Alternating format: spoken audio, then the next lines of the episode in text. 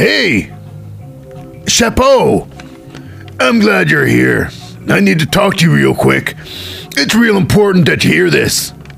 Uh, Qu'est-ce que c'est, stupendous? I expected to hear from you. It is about the plane crash. Uh, Panikaku's plane? Give it a rest, Chapeau. That was last week's news. But uh, Panikaku, his plane? Oh, okay then. Please tell me the big news, s'il vous plaît. I'm all ears. You don't have to be so darn condescending, Chapeau. Anyways, the news is this the wrestling show. It's undergoing further changes. Uh, Qu'est-ce que c'est? Stupendous. Say no more. I just talked to Signore Aswepo th- earlier this week. Maybe this can actually confirm what he what I just heard. What do you. S- Wait a second. You talked to Signore Alaswipo? He knows. He knows what's being cut from the, show? What did he know, Chapeau? What are you saying? Sacre bleu, stupendous. After all of this, they're finally getting rid of. I cannot believe they're getting rid of Panakaku. It's it, it, it's Panakeku, Chapeau. And no, the wrestling show, it's it's just mixing things up a bit. Panakeku will always be here. He's beloved. He's it's just they're just cutting a segment. It's the level up segment. It's gone. Ah, stupendous! Chapeau! I heard, I heard the news. The news. This keeps coming, guys. The bad news, you know. It's it's Panikaku. Oh, relax, Signore Aswepo. It's okay. Uh, Stupendous here they reassured me. Panakaku's not fired. He's just fine. Oh no, Panikaku. He's dead. It's time for the wrestling show to take a very cynical look back at a week of wrestling. Tonight, we review the WWE Universe, starting with the flagship Monday Night Raw. Then, switch to the NXT Universe with the NXT 2.0. Then, from way across the pond, NXT UK. And finally, to wrap up the show, we bring to you Friday Night SmackDown. Let's get the show started. So, Maestro, if you will please, sing us in. And a one, and a two, and a one, two, three. Lip really loves wrestling. Ah, He likes to talk about it too. Ah, If you like to watch wrestling as he do, ah, come and join us on the wrestling show. On the wrestling show. On the wrestling. Show, oh oh oh, oh, oh, oh, baby. It's time for the wrestling show to take a very cynical look back at representing the WWE and live from Knoxville at the University of Tennessee. It's Monday Night Raw. Air date April 25th, 2022. The road to WrestleMania's Backlash. Let's go! Welbo. Welbo. Welcome back to the channel. I'm your very cynical host, Lip Hazleywood, and this is our take on what happened at Monday Night Raw, the road to w- uh, WrestleMania's Backlash. And of course, they use the WrestleMania in this one here. It's the only way they can really push this next pay per view. It's true. Now, this is uh, our commentators are coming back after a two week vacay from his honeymoon and wedding, and the clearly had a lot on his mind. It is Corey Graves. I say that because he's uh, back with a vengeance. Very, very angry, almost as angry as me. Yes, he has spat some serious fire in this uh, episode. And with him, of course, is the usuals um, Jimmy Smith and the ever jacked Byron Saxton. And of course, today we only have a, a small appearance by uh, our very own um, Sarah Schreiber. But we start off with a gigantic circus. A gigantic a circus. And it's a very proud moment to start off with. It is the uh, recognizing, it is the, an homage to 20 years of Randy Orton. Now they had the uh, a lot of the lot of the uh, talent surrounding the ring, just like a lumberjack match, except way more, maybe doubled, maybe. Okay, so uh, there's there's a few wrestlers around the ring. I'm just saying, and uh, with Riddle, of course, uh, introducing the man of the hour. It is uh, Randy Orton. Now, Randy can tell he's a completely uh, he appreciates everything. He's having the best time in his life, and he's proud. He's uh, appreciates the Riddle. He appreciates the fans. It was a love fest. But before uh, we can really get going, Riddle had a special announcement to make. He had, uh, of course, a special guest for Randy Orton. Um, a Hall of Fame family, you know, wants to say hi, I guess, uh, introduce him down, and of course he needed this, he needed this. I bet this was uh, by Cody Rhodes, needed himself. So Cody Rhodes is introduced. The man who needs all the introduction and all the help he can get to get over with the WWE. After all, he is a pompous ass, and uh, he needs WWE way more than the WWE needs him. Because what's uh, Cody Rhodes going to do in AEW? His company win the belt, give himself the belt. It's like Vince McMahon giving himself the belt in WWE. Wouldn't make any sense at all. It would just cheapen the belt. So here we go. Now with him in the ring, um, all uh, he didn't say much, but you know he's riding the coattails and he's just trying to make this all about himself. And it is gets incensed. Seth Rollins, he jumps in the ring. He gets he gives him a mouthful about you. You just need. You're just, you know, you're just making this all about yourself, what you always do. You know, I say he's a desperate and in need of love and adulations because he can't. He does not get that from AEW. No one cares about Cody Rhodes in AEW, and he can't be a heel. He needs to be a stupid face. His ego, you know. But you know, he just this. He just embrace this. The, the people hate you, Cody. They're just they're just still new toy in the WWE, so they're cheering you until they realize what you're all about. You know, selfish. So while that happens, we got ourselves while uh, um, Seth is the ring, we got Elias comes to the ring. You know, he tries to. I'm, uh, I mean, Ezekiel. I'm Elias's brother. Ho ho, bro, I'm Ezekiel. I don't really. Who gives a darn who the hell he is? We all know it's Elias. I mean, really. I mean, I don't know why they're pulling this stupid thing off. I'm, I'm pretty sure they've done it before. The brother. Oh, oh no, it was Santino. Santina. This I'm not Santino. I'm Santina. I'm wrestling as a girl. just as bad. Just as bad. Okay, so with that, Seth, um, Kevin Owens comes down there and is like, "This is bull." La la la la la la. So basically, what it comes down to, the Usos come down there as well, and they proclaim dominance over the RK Bro, and then this culminates to Adam Pearce making an eight-man tag for the main event. You know, it's going to be Elias and the, uh, you know, uh, ever so full of himself, uh, Cody Rhodes. You know, the uh, pompous ass. That's right. I'm going all out against Cody Rhodes. I do not like that guy. And his tag team partner is Elias. It's his brother Ezekiel. Ridiculous. And RK Bro, Randy and Riddle versus Seth Rollins, Ar- uh, Kevin Owens, and Usos, you mean Jey, for the main event. We're looking forward to that. But right now, we go to our first match. It is. You'd think it's going to be a good match, but it's not. It's really not. Spoilers. It's a shitty. It's a stupid match. It's dumb and ridiculous. Didn't make. Okay, this match made as about as much sense as a truck full of rats in a tampon factory.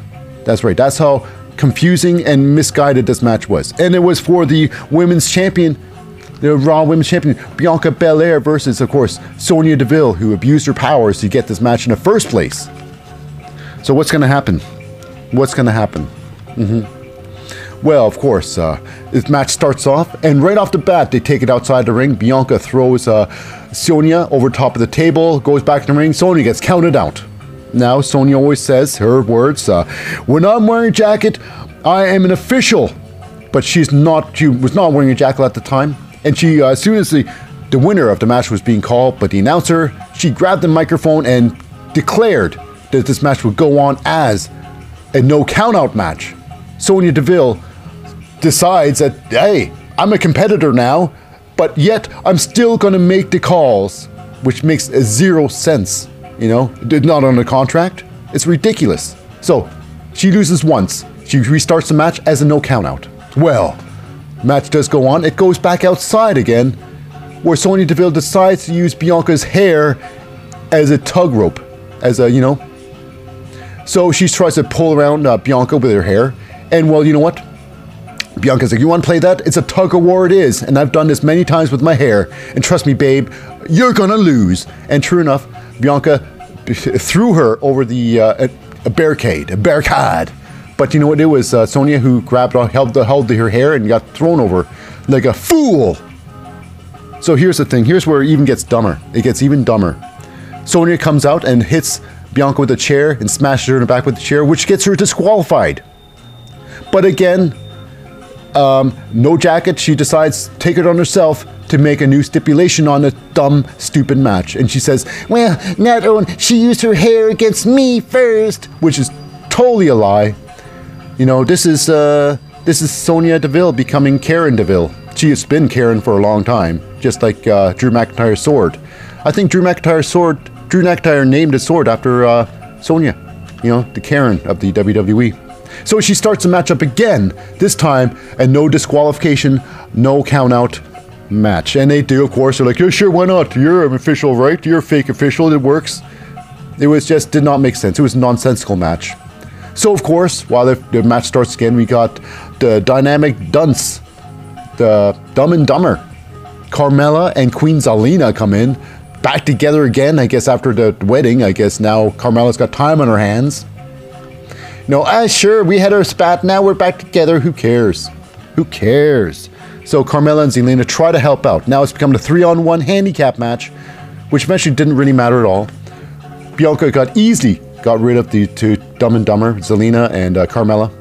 And then seconds later, it gives uh, Sonya Deville um, the kiss of death, putting her out of her misery. One, two, three, retaining her belt, looking like a looking like a champ looking like regular. But uh, who suffered the most in this match? Why, it's Sonya Deville, Carmella, and uh, Zelina. They all look like fools! Fool, absolute fools in this match. And this what was funny. Even though Sonya Deville, a complete abuse of power, still abuses her power and a bully too. So she gets Zelina and Carmella backstage and slaps Zelina in the face. Carmella like pretend slaps like pretend slaps uh, um, Sonya block easily. And then with the counter slap, without, I don't even think this was, I, I personally believe that the slap on Zelina was planned. The slap on Carmella was not planned. Carmella did not see this coming a mile away. Someone must have told her last minute. It's like if her just slapped the shit out of her face. Just bitch slap Carmella. So she did. She friggin' bitch slapped Carmella. Good. Wham! Carmella had was speechless. She didn't know what to do. It wasn't planned. She was shocked. You know, this was uh, Will Smith and uh, friggin' uh, Chris Rock slap. You know, except uh, Chris Rock didn't fall on the floor like a little girl. But yeah, uh, there should be some serious repercussions over this. Carmella clearly was not ready or suspecting that slap. So here we go. Car- that after that silly segment's over, let's move on to our next match. Match um, number uh, two. Two. And that is Veer Mahaan. Mr. Veer Mahaan. Mr. Um, balls underneath his uh, armpits, so he looks like he has lats, like crazy lats. But that's beside the point. Let's go to the match. And who's Veer Mahaan going to fight this time? Will it be, oh no, another jobber?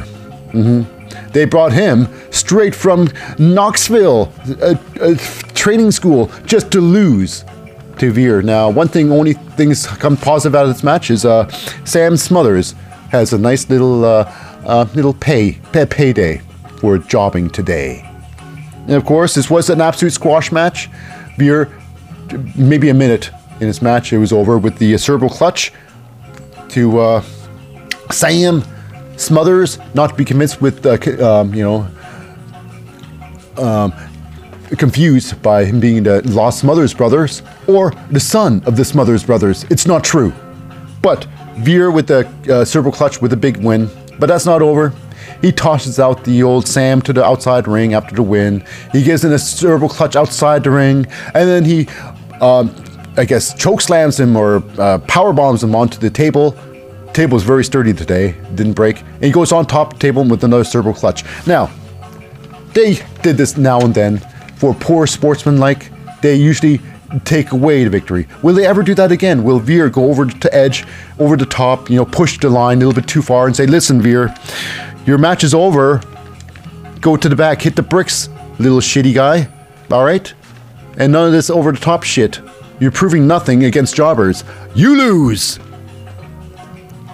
so here we go. You think losing is uh, part of the, uh, the day? Well, we go to another match. It's not a real match. It is a wrestling. It is a arm wrestling match. An arm wrestling match. What they rarely do because they rarely do it because it's dumb. And this time it's against it's Bobby Lashley looking to overthrow Mr. Omos. And with Omos, it's MVP by his side. Now, what's going to happen here? Why, of course, it is going to be an arm wrestling match. And like all arm wrestling matches in the um, WWE, it's always fake. It's always fixed. Well, everything is, but uh, I guess Omos was looking to win, and then uh, MVP starts jaw jacking. Uh, MVP, uh, Bobby Lashley gets Bobby Lashley all fired up and pins Omos. Moral victory. He gets a victory a, with the uh, arm wrestling, but in the end, Omos smashes the living daylights out of uh, Bobby Lashley.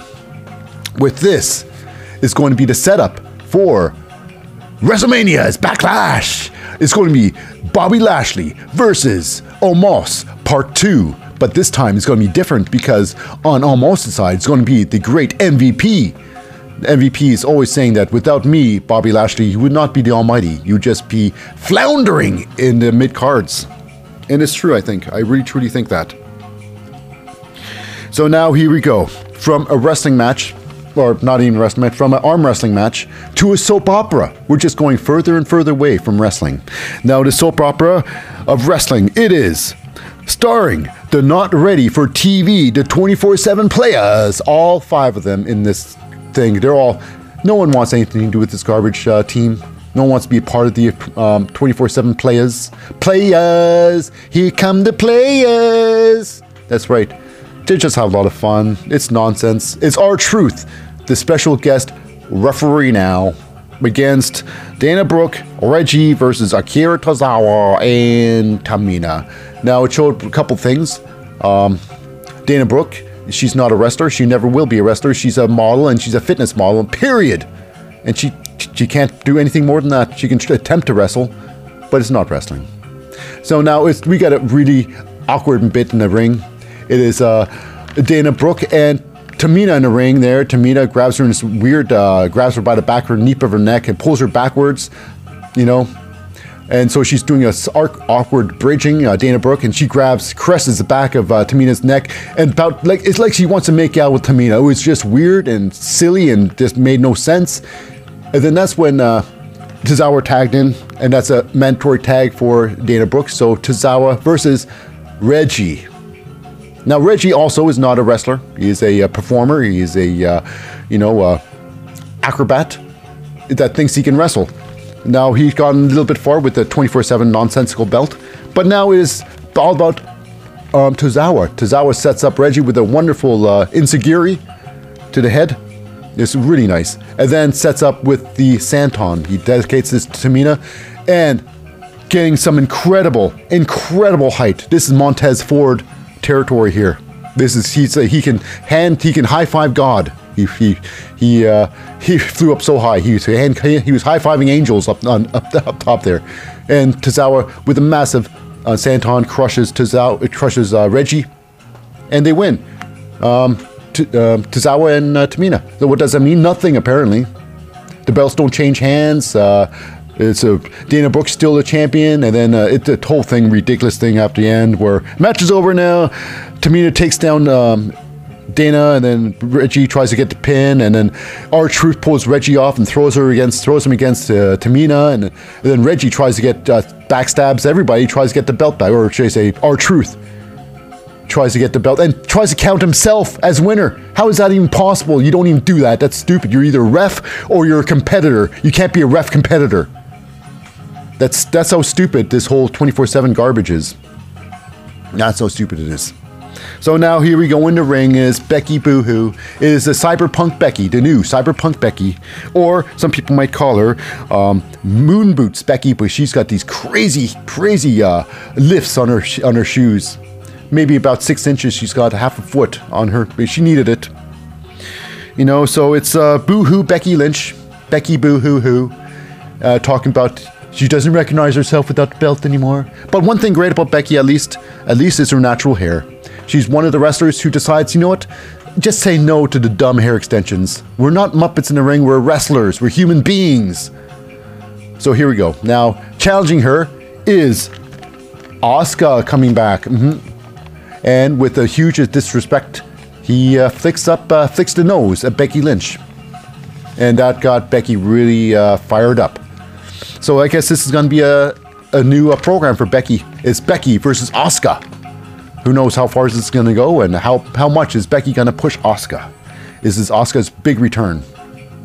So now with big returns, we got ourselves a, a poor returns match. It is uh, Finn Balor, freshly uh, from losing his uh, belt to, uh, you know, uh, Theory or Theodore. hmm Now it's a match uh, where he won the belt against Damien Priest. Now it's a rematch, I guess. Finn Balor, the WWE making uh, making making an example out of Finn Balor over Damien Priest. Now with Damien Priest, it's going to be Edge. Yes, Edge is of course is the uh, how do you say this? Uh, the the leader of the Judgment Day, I guess, the head of the table of Judgment Day, and uh, um, Damien Priest is the Brood member. So now this was a, a fun match. Uh, it was uh, Finn Balor winning most of the match, but until the end, Finn Balor gets distracted with the outside Edge. He looks back there. Edge has just stood off off his seat, and that was enough make Finn Balor distracted enough to like, oh, I was going to coup de grace um, Damien Priest, but now I can't because Damien Priest got up, taken Finn Balor off the top rope, and then choke slammed him. Not yeah. It was a nice uh, choke slam. It was a uh, South of Heaven choke slam right to the, the reckoning from Finn Balor almost winning to pulls out a loss from victory. And of course, uh, Damien Priest with a big win. Mr. Belts, Mr. Excessive Belts and Laces, I call him. Uh, Damien Belts and Laces. Goes up and uh, gives his uh, kneels to Edge and voila, his master. So now we go on to Miz TV. Everybody, Miz TV in a ring. Miz has the new Theory or Theodore in a ring. It was a big old kiss ass fest. Wow. Until, of course, we got ourselves a returning Mustafa Ali, who wants that United States Championship belt. Now, Miz just gave uh, Theodore some, uh, some, I guess, some advice. Just say no to people who want that championship title without going through process. And of course, Theory did that, and uh, I guess uh, the whole, he just ended up pushing the whole um, conversation towards Mustafa Ali and Miz. So he turned it to them, and then they start arguing, and then uh, I guess uh, it all came down to uh, Theory with Vince calling Vince McMahon or texting Vince McMahon and set up a match. It is going coming up. Mustafa Ali versus Miz in Mustafa's returning match. So this was an interesting match. It wasn't terrible. It was a fun match. It was a good match. Uh, Miz was very dominant in this match. Just, um, just he was on the offense most of the time in this match. There was some uh, flurries with uh, Mustafa, but at the end, the final sequence the sequence was the Miz trying to put on the figure four on Mustafa. Very confident himself, does a full spin, but Mustafa catches him on the spin, grabs him up, rolls him up with a great win. Now, this is unlike anything um, Xavier Woods does, because Xavier Woods doesn't counter anything with a with a uh, roll up. He just throws a roll up on because that's all he knows how to do. Xavier Woods does not know how to wrestle. His wrestling skills are very small. You know, after he's been there years and years and years, but yet has he learned anything? No, no. He has not. But that's not about Xavier Woods, it's about Mustafa and his big win over The Miz. Now, while Mustafa Ali was celebrating his victory, his next opponent, or next, uh, I guess, uh, program is coming up. It is Tommaso Ciampa takes him down, beats him up in the back, or takes him out just blindsiding him, you know, sucker punching him, and that's it. I guess this would be a new thing. Um, new program, Tommaso Ciampa, his uh, fight against Mustafa Ali. Now, why is it? Who knows? Only time will tell. Now we go backstage with Sarah, with uh, I believe it's a great Sarah Schreiber with Rhea Ripley, asking why, what happened. So of course, Rhea Ripley uh, talks about her tag teams, and every time she's been thrown into the tag team division, um, she's only as good as her opponent, and they always bring her down. And it's time for Rhea Ripley to step out into the singles division and become the champion she always will be. But while she's talking, it is a love struck, the broken-hearted Liv Morgan coming in there to beat up some uh, Rhea Ripley, gain some revenge. So here's a program now. Once lovers, now I guess bitter rivals. You know, I, this, could be just be a, one step in Liv Morgan's level, lovers quarrel. And will they get back together? Will the makeup sex be great? Who knows what's going to happen with these two? But you know, the tension is high.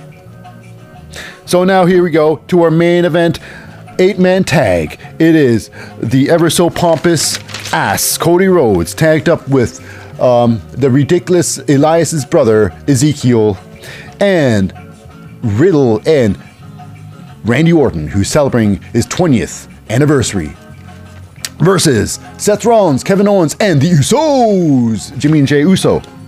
Now I had, uh, I thought Cody Rhodes was going to win this match, but this was a feel-good match. It was a, it was a fun match. It had, it, it was just, a, it was a fun match. Nothing, it wasn't a great match. It was a fun match. It was like an AEW match, really, when it comes down to it. It's fun.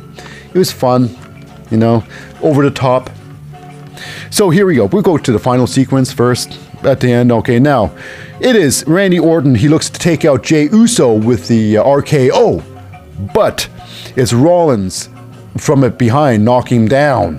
Wham! Knocks him down from. Uh, okay, so with that, Cody Rhodes comes out and gives Seth Rollins delivers a ridiculous looking disaster kick. It looks so silly. he looks like a dummy when he's doing that. I really don't like Cody Rhodes. so disaster kick to uh, Seth Rollins, and then what's that? It is uh, Randy then RKO's Seth Rollins after disaster kick because of course disaster kick is uh, you know is, is dumb, is a dumpster kick really. So after that, Kevin Owens super kicks uh, Cody Rhodes off his, out of his boots, and thank goodness for that breaks him out of the match. But then Ezekiel comes in to help out Randy Orton, setting up Kevin Owens with the RKO. But after that, it is uh, Jimmy super kicks. Jimmy Uso comes in and super kicks Ezekiel in the face, knocks him out of the ring, not to return. And then after that, it is, this is the big ending. This is all flourishing of uh, people running in the ring and doing some silly stuff the typical big finish. Now, after that is Riddle and Randy Orton teaming up against uh, Jimmy Uso, setting Jimmy Uso up with a big RKO. Jimmy Uso is now out. But while that happening is uh, Jey Uso, for some strange reason, no one's really hurt on the uh, Cody, Ezekiel, Randy, and Riddle side. Everybody's standing up, no one's on the ground, while Jey Uso decides to take the top turnbuckle. John climbs to the top and do an Uso splash. For some strange reason, he decides it. So he goes up, he dives off top rope, and guess what? He gets met with the uh, RKO by Randy Orton. Surprise, surprise, surprise! Big RKO finish, and uh, I guess that's the old. Uh, here's here's here's a big win for you, Randy Orton, for your 20th anniversary. And that's that. Uh, that wins it for uh, Randy Orton. Wins it for team. I guess we're all looking forward to uh, um, the wonderful uh, backlash. And, well, that's it for this episode of Raw. Now, coming up after the break will be a new segment, a change up. It will be uh, the NXT 2.0. Now, stay tuned. We'll be right back after the break.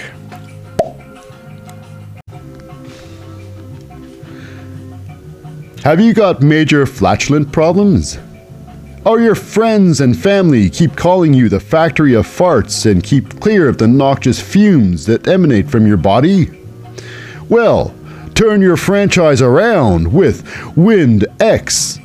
At WindX, we realize that we can't actually stop someone from farting, because if we did, it could actually kill you. But with our special dietary supplement pill, we can change your horrible smells to a very special event. Our fragrances include pumpkin spice, chocolate chip, cinnamon bun, apple pie, and coming soon, roasted onions and caramel. Remember, to eliminate horrible smells, try using Windex. At Windex, we care about you and the people around you. Wrestling show, oh, oh, oh, baby.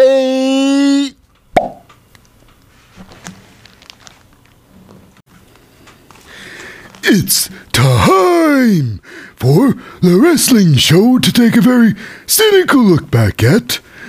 Representing the WWE and live from the Performance Center in Orlando, Florida, it's NXT 2.0. Air date April 26th, 2022. The road to spring break-in. Let's go! Webbo. Webbo. Welcome to the channel. I'm your, uh, or should I say, welcome back to the channel. I'm your very cynical host, Lip Hazleywood, and this is our take on what happened at NXT 2.0 The Road to Spring Break In, coming next week. And of course, not uh, to, to mention uh, our amazing commentators. Uh, I would say these are the best commentators in all of wrestling. It is Vic Joseph and Wade Barrett. Now, Wade Barrett is what makes his team great. Uh, Wade Barrett is the best in the business.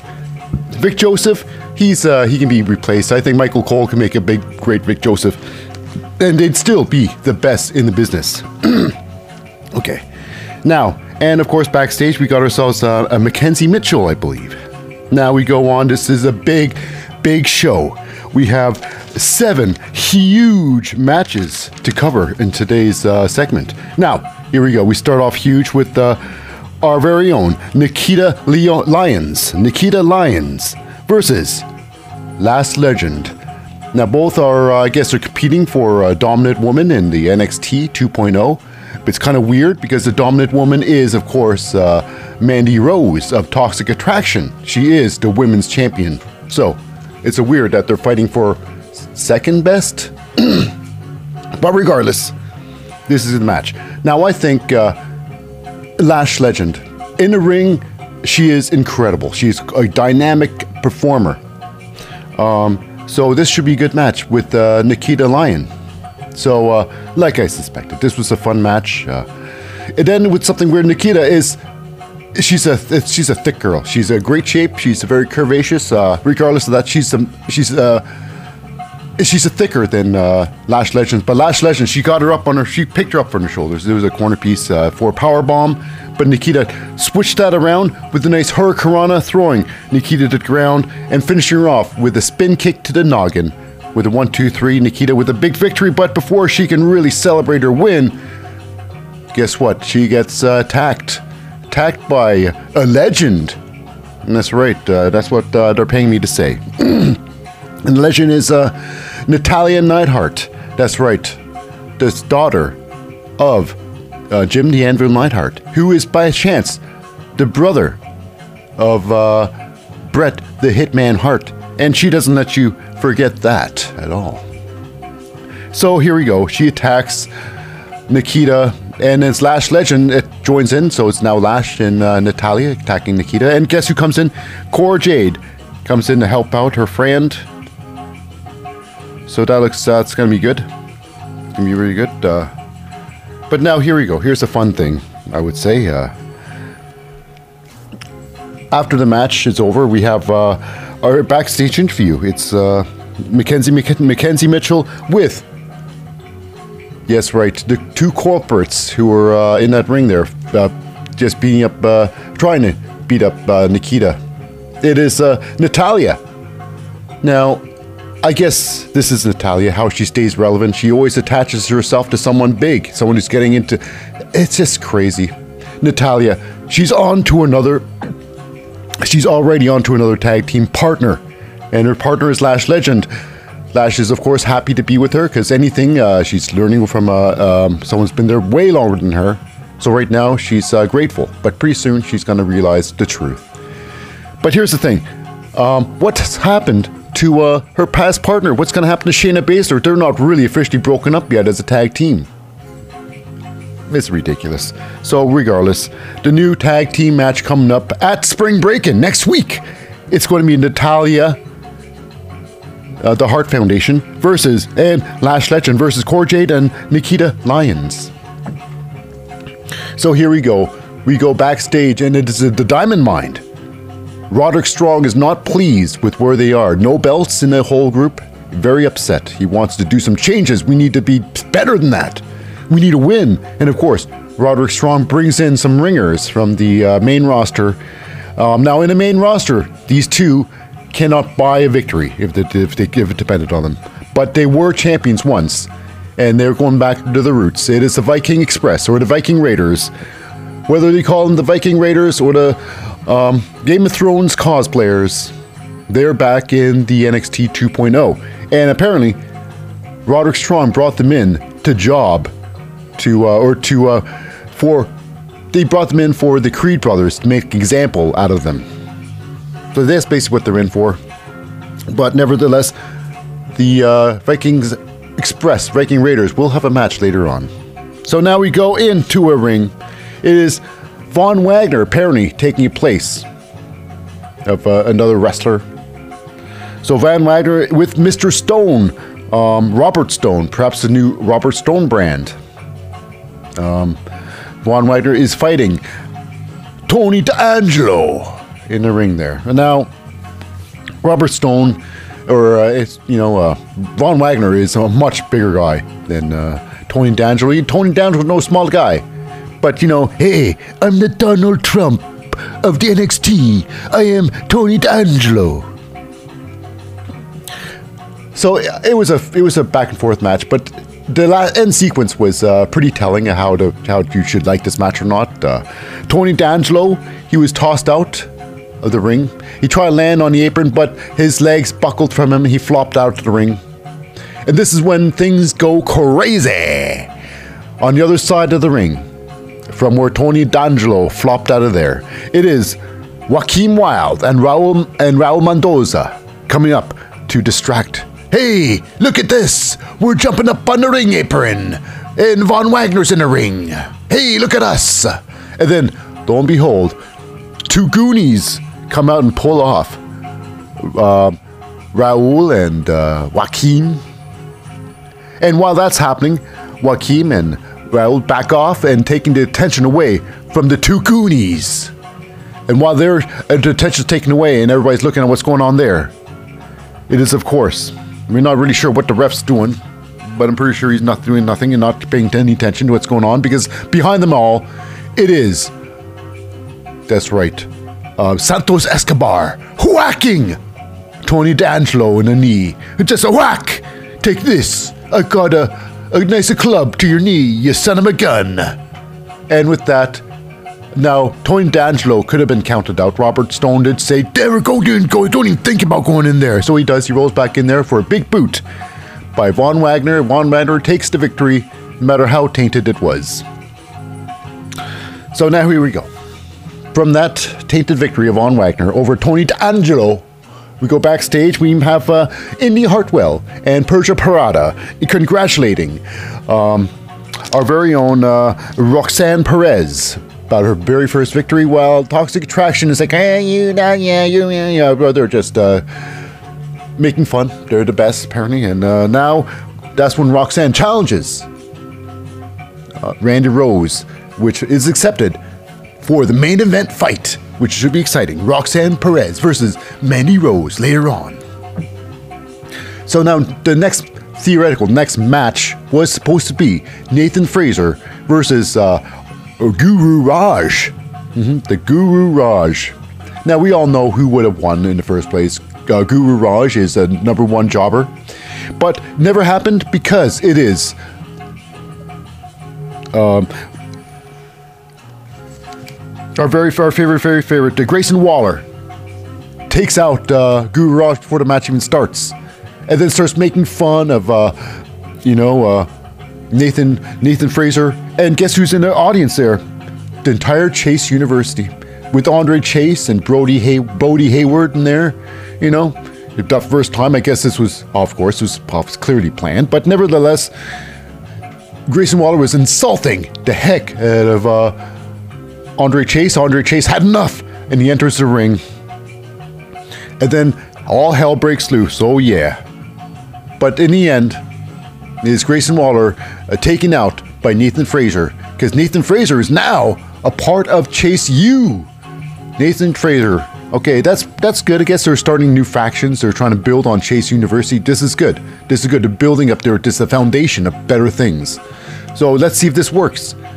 The uh, Chase U, uh, Andre Chase is doing wonderful things. He's got a good mind for wrestling. Let's see where this goes. I like it. I like it. I'm liking it. At least I'm telling myself that I like it. So now here we go. We go backstage. Grayson Waller is backstage with an interview. Tiffany Stratton talking about what she did and how things are in the past, I guess, with uh, Sarray. With Sarray. And then Grayson Waller comes in there griping and moaning. But guess what?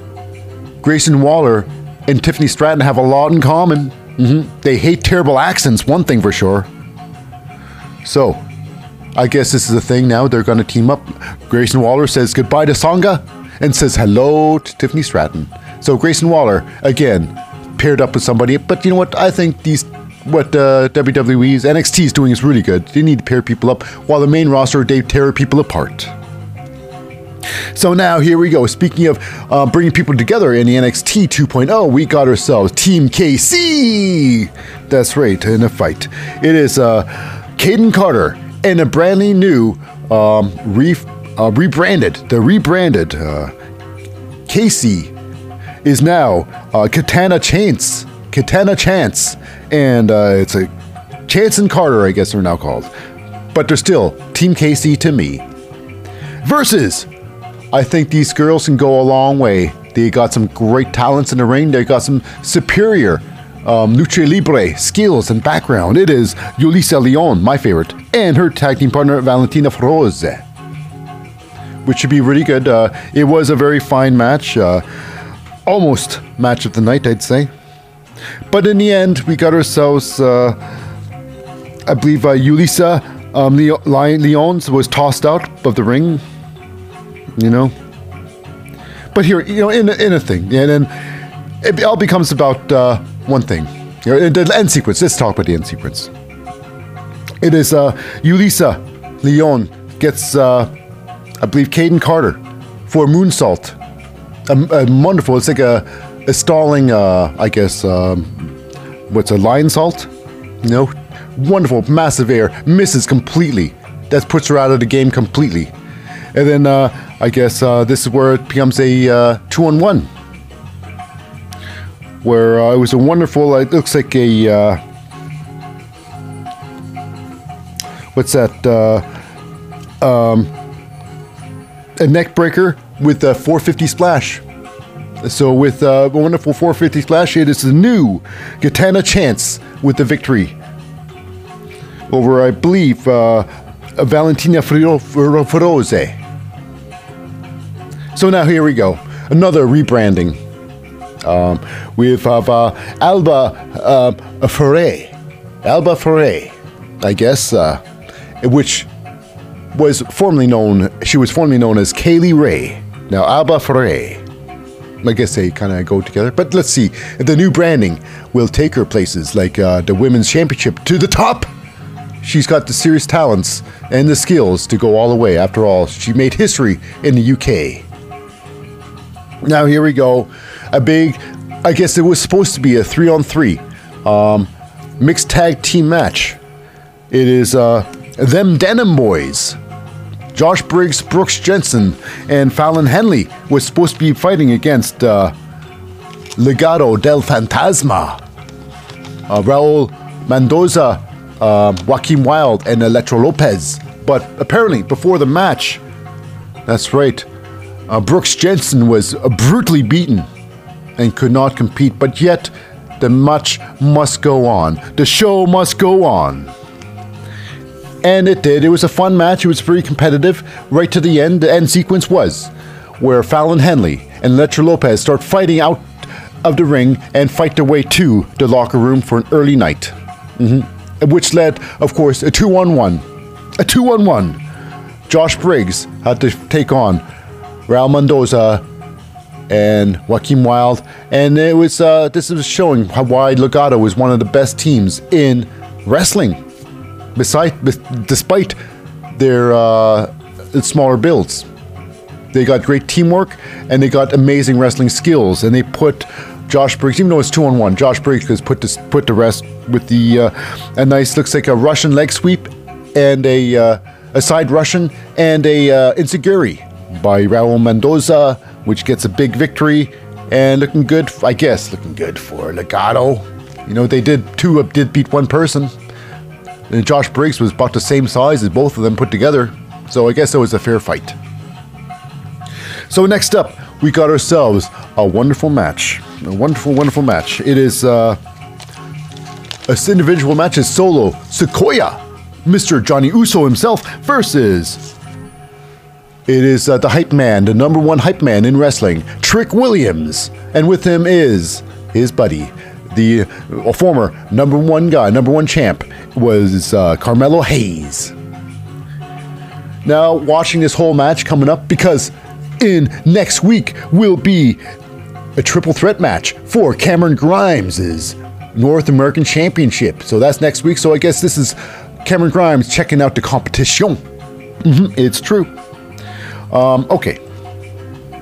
So in a match, it was uh, well, at least uh, one of the competition because uh, Carmelo Hayes is also checking out the competition. Solo Sikoa. Now it was a fun match. Uh, Trick Williams did have his uh, moments of uh, winning, but uh, you knew that was not going to last. Not going to last. Um, Trick is an okay wrestler. Um, he could have more intensity that ring. He. It seems like he's having too much fun in there, you know, rather than uh, uh, you know solos gets right into it like uh, Xyon Quinn. You know, complete different atmosphere when they wrestle. But regardless, in the end, it was uh, solo just squashing, smashing, crushing Trick Williams into the uh, corner posts, and then with a whopping setup, the Samoan drop drops Trick Williams to the ground for a wow, just a finishing wow, all expiring, not quite Montez Ford height. You know, Montez Ford, when he does a splash, he does a splash from the heavens above. But regardless, Solo with a good splash, this Uso splash, and ends it for Trick Williams. You know, he was, I thought this, when um, Solo went onto the corner for the splash, he was on the same side uh, Carmelo Hayes was. I thought Carmelo Hayes would do something to, uh, I don't know, stall. But no, no, he kept it real, kept it clean, and let uh, Trick Williams lose just like that. So here we go. But at the end, he had a little bit of a, you know, uh, I guess a little bit of a animosity, where uh, it looks like uh, um, Cameron Grimes and Solo were in the ring there, face to face, gonna do shake handy, shaky thing, and uh, Carmelo Hayes pops in there and then uh, pop knocks out uh, Solo, and then Solo comes in with a super kick. Carmelo Hayes moves out of the way, and Carmelo Cameron Grimes gets kicked in the face. And that's how it's gonna go until next week. Was that on purpose? Maybe it was, maybe it wasn't. But now you go backstage, it is Legado del Fantasma. All of them, Elektra, Raul, Joaquin, and the head of the table, Santos Escobar. You know, talking about how they're dominating and they cannot be bought out by such people like Tony D'Angelo. So what's going to happen? What's Tony D'Angelo going to do? But regardless of that, we got ourselves a big match. It is the superheroes um, of Edris Enofe and Malik Blade versus the returning to the company. Because obviously, uh, the Viking Raiders, I like to call them the uh, Game of Thrones cosplayers because they look more like Game of Thrones cosplayers than actual Vikings. Um, so, I guess because they could never buy a win in the main roster, they decided to go back to where it all began. Back when they actually got wins. So this maybe this is a turning to page. Is Erik and um, Ivar. Now, this was a fun match. You know, but you know who was really going to win the whole time because they had to win this one. If they go in this losing before they fight the uh, Creed brothers, that would be embarrassing. So, with uh, Malik Blade with a double power bomb, he loses, and of course the Viking Raiders wins. And when they win, they win graciously because they shake the hands of the losers. Good, you did good, guys. I mean, you did good, guys. This is my voice. This is my yeah. We're the Viking Raiders. Yeah, uh, handshakes to all. So now we go on to a backstage vignette. It is the story of Wes Lee, formerly tag team champions of MSK. Now, Wes Lee now has to find himself for the tag team, tag team championships was stolen, was ripped away from him without losing it. So now he must find his way as a solo competitor. Now I see this. Wes Lee looks to the future, and the future looks like Wes Lee. Looks bright, I think. Wes Lee has got a serious talent in that ring. Um, he can go far. He can go real far, I think. So now here we go. It is Tony Angelo answering the call from uh, Legado del Fantasma. Now, of course, uh, we all knew that uh, Tony Angelo's goons at- attacked, uh, you know, Santos Escobar. and he said, Oh, it was me. So finally, already, the cat's out of the bag. And his goons, they are. Now, it's hilarious. Now, get this. One of them Hey, this is one of my goon buzz. Hey, he's so poor, he can't even rub two dimes together. His name is Tro. His name is Troy. Two dimes, uh, Donovan. Ha ha, cause he's uh, uh, so poor he can't rub two dimes together. And his, uh, and uh, also I must introduce to you, also very, very poor. It is, uh, Channing Lorenzo. We call him uh, Stacks because he had so many bills, they kept on stacking up. That's right. It is Troy two times Donovan and Channing stacks Lorenzo. wow. They just seem like Batman, Batman uh, villains. Hey, we're the Batman villains. Hey, this is our boss, Tony Angelo. He's uh, he's like the Penguin. Regardless, that's hilarious. so moving on. We got ourselves the main event match. The main event match of the evening. It is Roxanne Perez getting her chance to fight the number one woman in all of NXT 2.0, Mandy Rose. And with her, of course, is going to be Toxic Attraction, watching her back of uh, Gigi Dolan and uh, Jacy Jayne. Now, one thing for sure, this match was the match of the night. Um, I'm very surprised and happy to see that Mandy Rose is, uh, every time she gets in that ring, she improves. She gets better and better, and this match here was incredible. This was a really good match. Uh, Roxanne Perez just brought it. Um, and this showed a lot about uh, Mandy Rose's her diversity in that ring. You know, knowing how to give and take in that ring. Uh, she knows she's becoming an all-around wrestler. Now, until the end sequence, we got ourselves um, Roxanne Perez many times with the pin attempt, roll up, and uh, she does a high high cross to a pin attempt, but then it comes down to this. And they get up. Mandy Rose is all prepared. She, she jumps up. She gives her now this her uh, knee flash knee strike, her jumping knee. She can hit that from anywhere. It's a pretty simple move to hit. It's a basic move, and I'm glad. I'm glad that uh, Mandy Rose is not just throwing using that move willy nilly, just throwing that move everywhere here and there. She's just using it because she knows it's a great move, and she's using like a perfection, like how John Cena uses his moves. He doesn't have many moves, but when he uses it, he uses it to perfection. So regardless, Mandy Rose showing some great um, growth, hits that knee strike, perfect timing, gets a big win. But here's the thing: they end really strangely because uh, it seems like every time Toxic gets a big victory, they got to uh, they got to eat humble, they got to eat some humble pie, humble pie. They got to be humbled somehow. And this way, uh, it is uh, Wendy Choo coming in to help out uh, Roxanne Perez. I don't know. Uh, could that be uh, a new tag team as well? I don't know. It's getting crazy. So here we go. This is the eating humble pie part. Um, Toxic Attraction has a, a ridiculous tiny net dropped on top of all three of them. A little net, boink, on top of them. Oh, whoa, whoa, whoa, hey, the net, hey, it's so it was silly. It was silly. It was uh, it was like an episode of it was like an episode of Scooby Doo. So they drop the net, the net comes off, and then it is uh, Wendy Choo and Roxanne Perez attacking them with silly string, silly string. But you know, this is uh this is a toxic attraction eating humble pie. You know that uh, hey, we're still willing to play the game have fun.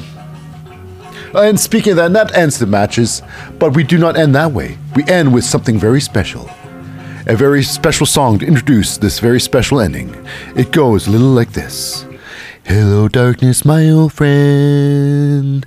I've come to speak with you again.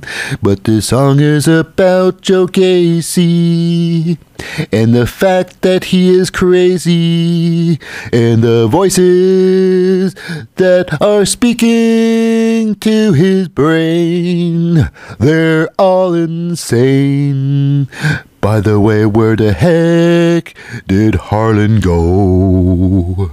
That's right, Joe Gacy with an in ring promotion talking about his match at Spring Break against. That's right. He thinks uh, because of the other week where he pushed Bron Breakker off this tower, he thought he injured him. But now in the ring, he's surrounded by his minions. His minions. Whoa, those horrible minions. there were many of them, and you can tell who they really were. They were just the uh, other students of NXT in Performance Center getting a chance to get some airtime. But don't show your faces. You're just stupid minions. And so he's saying that, uh, oh, Joe, it's uh, Joe Gacy saying, now yes, Bron Breakker will lose because he's injured. Ha ha ha. But then it is uh, Rick Steiner makes his appearance. And he's saying that, no, no, no, my son, he's okay. And he's like, you're a fool for being up here. I'm, uh, I'm uh, paraphrasing the whole thing. And then the minions come up to attack Mr. Rick Steiner. And then, of course, the son of Rick Steiner, um, Bron Breakker comes in and starts beating up all the minions, beating them all up, and them doing a good job, making him look good. And then at the end, it is Joe Gacy uh, knocking down Mr. Bron Breakker, making a statement, and then having his belt returned to him by his minions. It is Joe Gacy making a statement saying, Yes, I will beat you at next week's spring break. And speaking of spring break, now that ends the show, but that's next week though. We're going to have some amazing matches at this great event, which is probably going to be at the Orlando, uh, you know, training center at Orlando, the performance center, I should say. And we're going to have a tag team match. It is going to be the new tag team of uh, Natalya and Lash Legend. Of course, Natalya always changes tag team partners. That's what she does. Versus Cora Jade and Nikita Lyons. Nik- Nikita Lyon. Lions, I should say. I always call her Leons, but uh, it's Nikita Lyons.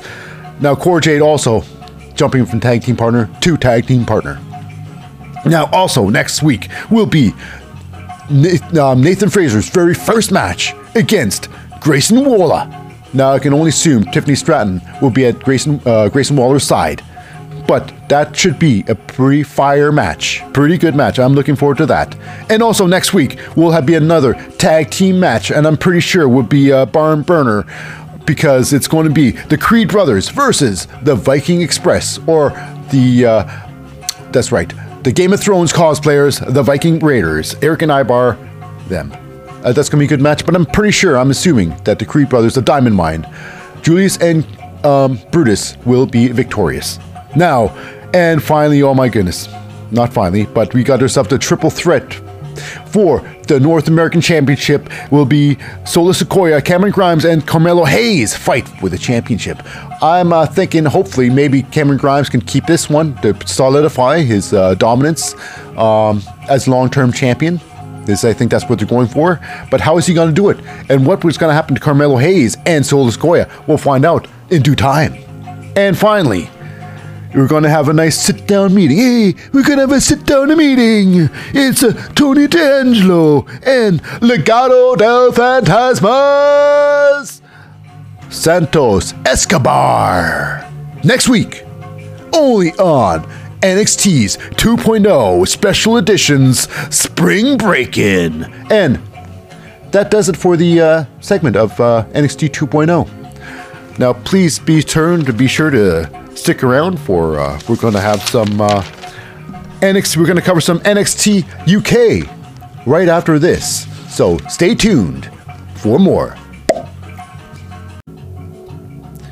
Hey, listener, it's Lip Hazleywood, the host of the wrestling show. Be sure to check out our YouTube channel. That's right, we are also on YouTube. Watch us at the show on YouTube today. Now, back to the program. The wrestling show, oh, oh, oh, baby.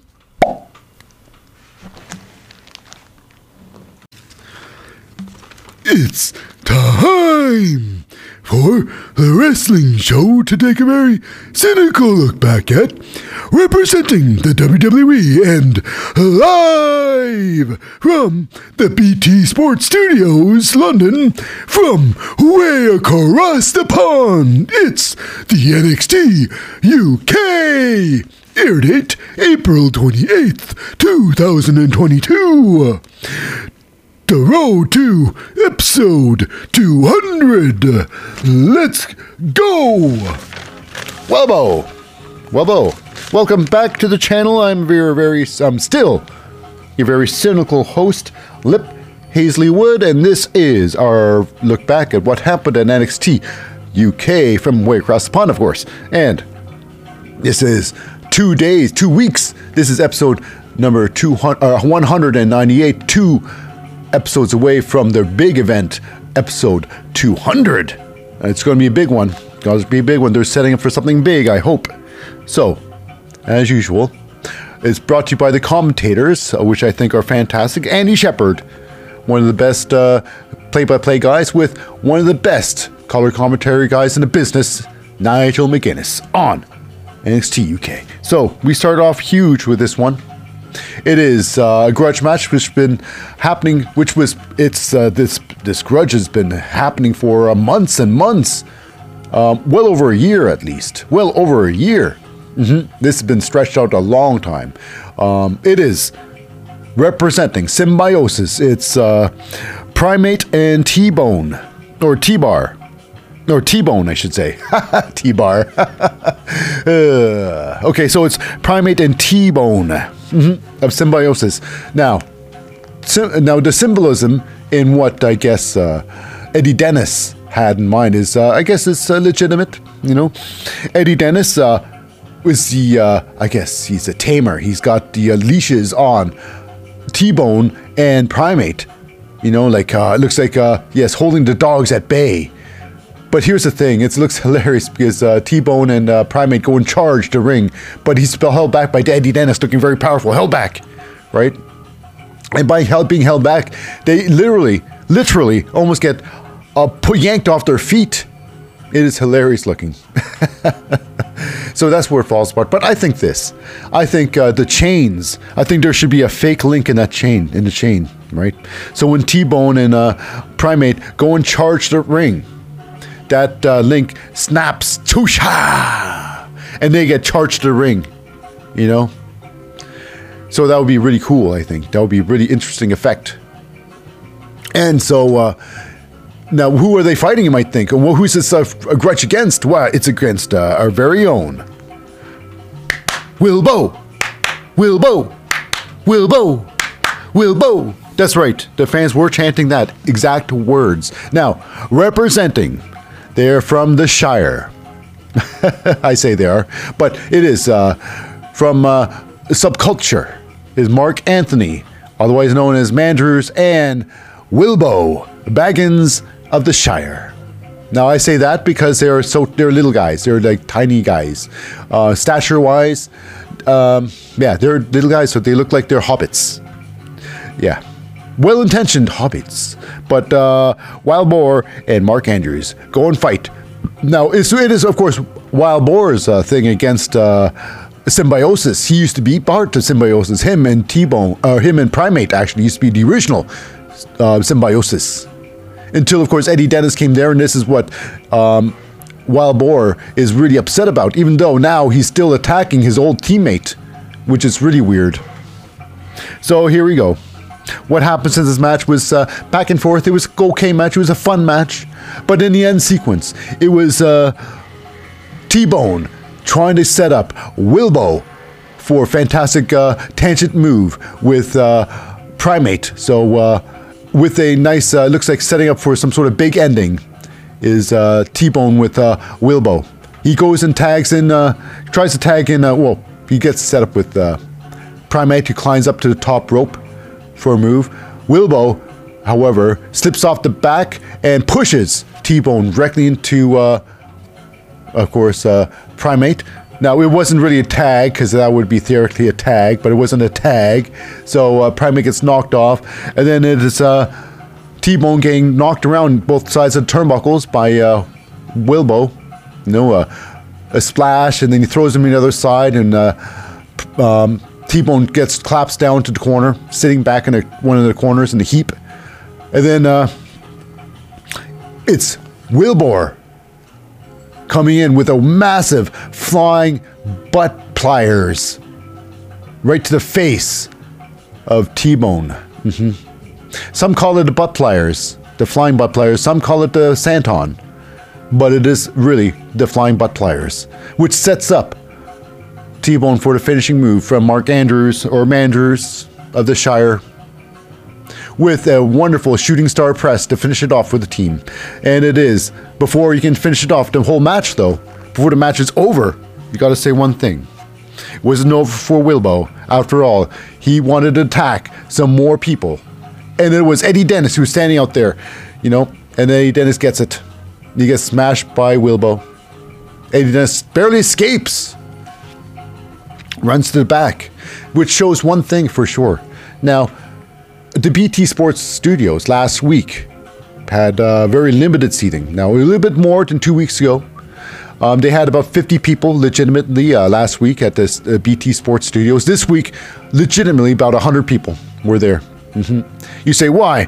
There- There's got to be more. There's, you just saw three sides of the studio. I mean, they only throw, you don't see the other last ba- backside of the studio. That's, I mean, there's no entrance ramp there. There should be a whole lot more people there, right?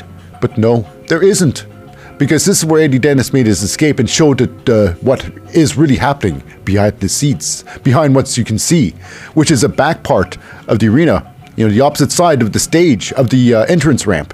Nobody's back there. hmm So Eddie Dennis makes his escape there, but regardless, from this week, from every week to week, there are more people in the arena, which shows when uh, you can feel it with the energy of the fans, which makes a huge difference. So now backstage, it is Eddie Dennis running into the whom I think is the real general manager of uh, a of uh, NXT UK. It is Sid Scala. Now, Sid Scala does one thing for sure. Um, he uh, he makes this uh, next time that uh, Eddie Dennis meets Wilbur, Wild Boar, will be in a match. Now, with this match, the uh, T-Bone and Primate will not be allowed ringside. And not only that, with the making the fact that Eddie Dennis can't escape, he'll be wearing, it will be called a dog collar match with the whole thing. That's right, That's absolutely true.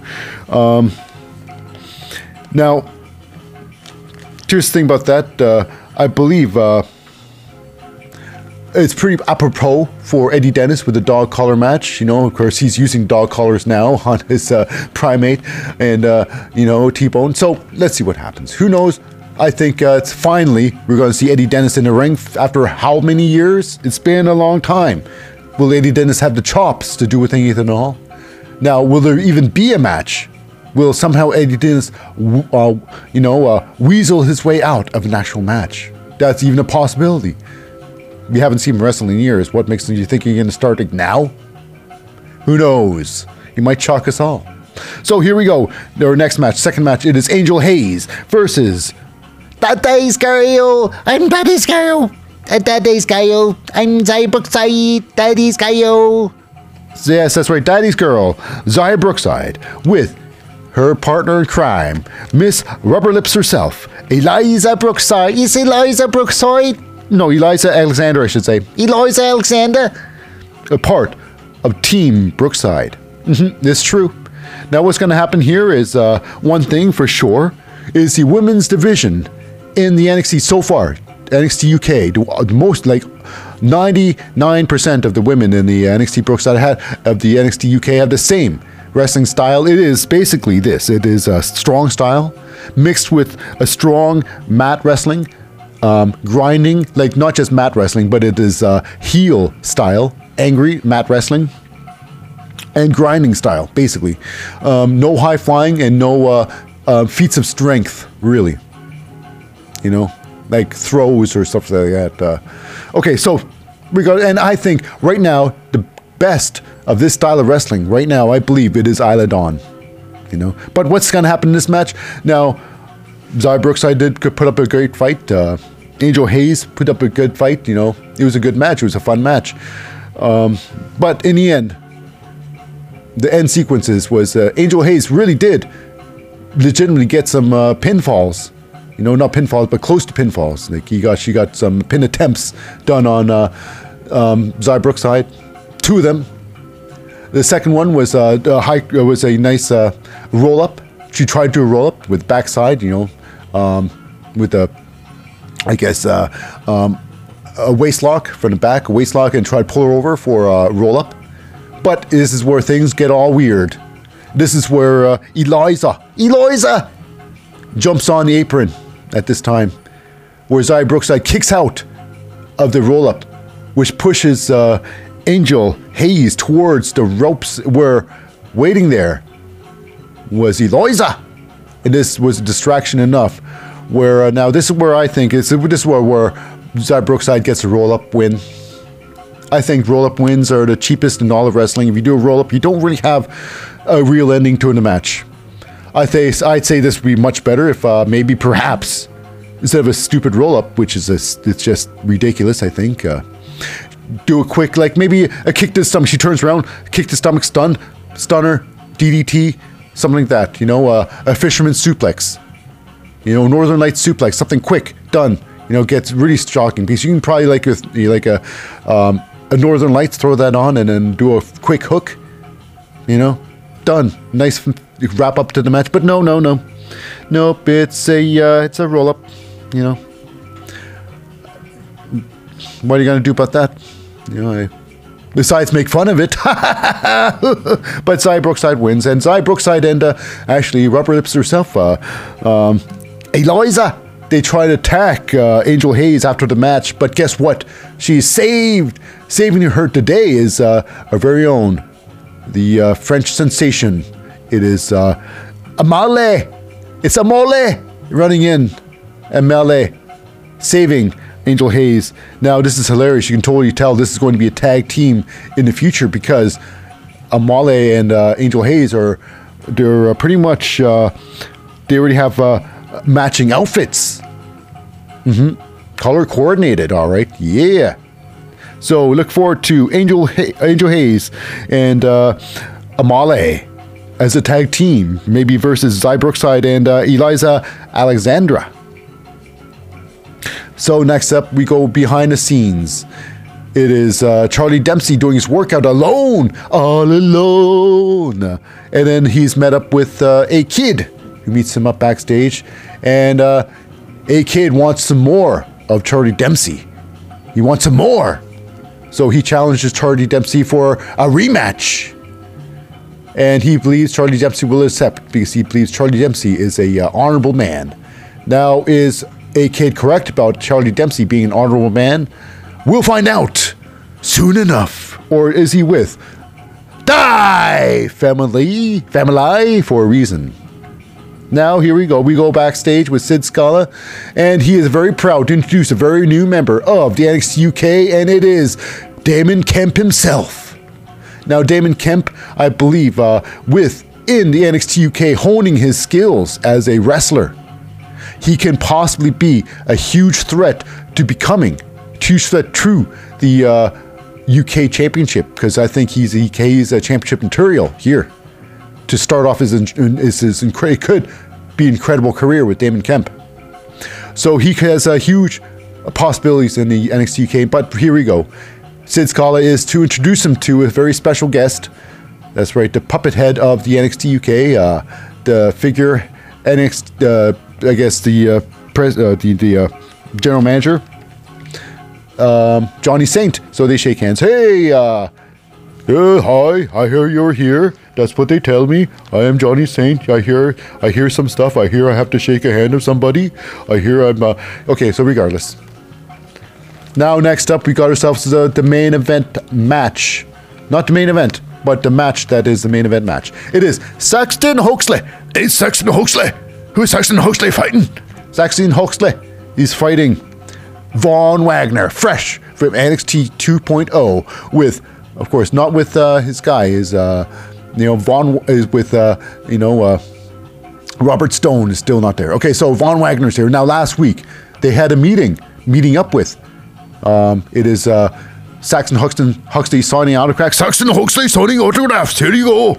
And then uh, Von Wagner takes the autograph and discards it like garbage. Uh, making now uh, Von Wagner definitely making Saxon Huxley look like a real um, loser. But then it's uh, now here's the thing: Saxon Huxley could have done two things, but he decided to do third. He decided to whine quietly on his own. He's like, this is what he was saying. Uh, Uh, big stupid man. Big stupid man. Big stupid man. he's saying to himself, yes, he's really saying to himself that uh, because he can't do anything about it. Big stupid man can't fight here. I mean, if really, this would have been good if uh, Saxon Huxley really uh, maybe uh, uh, attempted to beat him up backstage. But here we go. No, it's not true. Saxon Huxley can't go all the way because he's a big stupid man, perhaps. So here we go in the match. We got a big thing. Saxon Huxley showing what uh, why he's limited in the ring. He could go all the way, but Saxon Huxley goes halfway. He goes up the ramp. He goes up there, and climbs the ropes. Now he could have done a wonderful move up there. There's so many opportunities Saxon Huxley could have done off that top rope. Maybe a high cross. That would have been nice looking because he's got uh, Von Wagner on there. You know, he wouldn't crash and burn. There would be a nice finish on that. But no, no, no. Saxon Huxley goes with the flying clothesline. Looks so weak ass. Weak ass. So they struggle a little bit longer. They struggle a little bit longer. And turns out that uh, Saxon Huxley hits the ropes and then tries to do a high cross. So really, this is what happened. Saxon Huxley jumps up onto, uh, jumps into uh, Von Wagner's arms. Like, hey, take this! And Von Wagner catches him, throws him up with the fireman's carry, and finishes us off. Finishes us off. Um, Saxon Huxley with a uh, Death Valley driver. Now, you think, wow, a Death Valley driver finishes it. What you gonna tell me next? Uh, a Falcon Arrow is a finishing move too? Really? So it's true. You know, the uh, the um, Death Valley driver is a finishing move of Von Wagner, which is very successfully done on uh, Saxon Huxley. loses. No! So here's the thing he beats old Saxon Huxley up in his own game. And then gets the microphone and starts talking his talkie. He's like, uh, I'm not here with you. You're in here with a me. so to speak, you know. So this is Von Wagner's world. So that's basically it. Von Wagner's world. So this is what you get with Von Wagner. What is Von Wagner? What do you get when you mix, mix uh, Edge with Big John Studd? You get Von Wagner. Uh, a little bit of a caveman in there too. Regardless, Edge and Big John Studd makes Von Wagner at least. We would seem. It would seem. So here we go. Now we go backstage with the uh, would look like a Gallus, the Gallus boys, with a pretend uh, press conference with obviously with a with an obvious pretend uh, press conference. It was hilarious. They're talking them back. Oh, it's a Wolfgang and Mark and Joe Coffey. They're, they're assuring everybody, well, we fight, there's strife amongst the family, but we're still good. We're still a family. Yes. there, uh, there's a lot of uh, denial going on in the group, but one thing for sure, you cannot be a great group if you cannot stick together, even at the time you hit rock bottom. So a great group has to stick together, thick through thin, for a long period of time, then you become a dynasty. So can this happen with Gallus? So they look like they could, you know, they feel like they're on top still. That's good for them. It's good for Gallus, even though they're clearly can't win a match, even if they, they've, you know, even a bit on the money ass, bit the money. So here we go. Now the main event. It is a contract signing. The match part two. Ilya Dragunov versus Jordan Devlin. They're in the ring there, and now in that ring, we have our two general managers, at least one general manager, and somebody else who's watching. Who's uh okay? We have Sid Scala. He's in the ring there. He is residing. He is uh, doing the whole thing. He is uh, um, commentating. He is uh, he's residing the whole thing. He, he's emceeing this proceedings between Ilya Dragunov and uh, Jordan Devlin. Now, even though Johnny Saint is there, he's Johnny Saint is just does what Johnny Saint does. He stands there. Oh, uh, Johnny Saint is me. I'm Johnny Saint. So Johnny Saint's there, but the real general manager, we all know, the real general manager is uh, Sid Scala. I say he's probably even more important than that in this business. I say he's severely under, uh, I guess, underrepresented it. Underrepresented it. That's right. I think he's more important than he lets on. It's true. It's very true. Mm-hmm. He's the real brains behind the whole organization. Maybe not that, but regardless. Now this thing ends up with uh, one thing, two things that was for sure. Ilya Dragunov did not want any more of uh, Jordan Devlin and puts on this one thing, says uh, one more uh, um, caveat to the contract. The loser of this title match will also leave the company of NXT UK. No, here's the thing. Uh, they both sign it. It's great.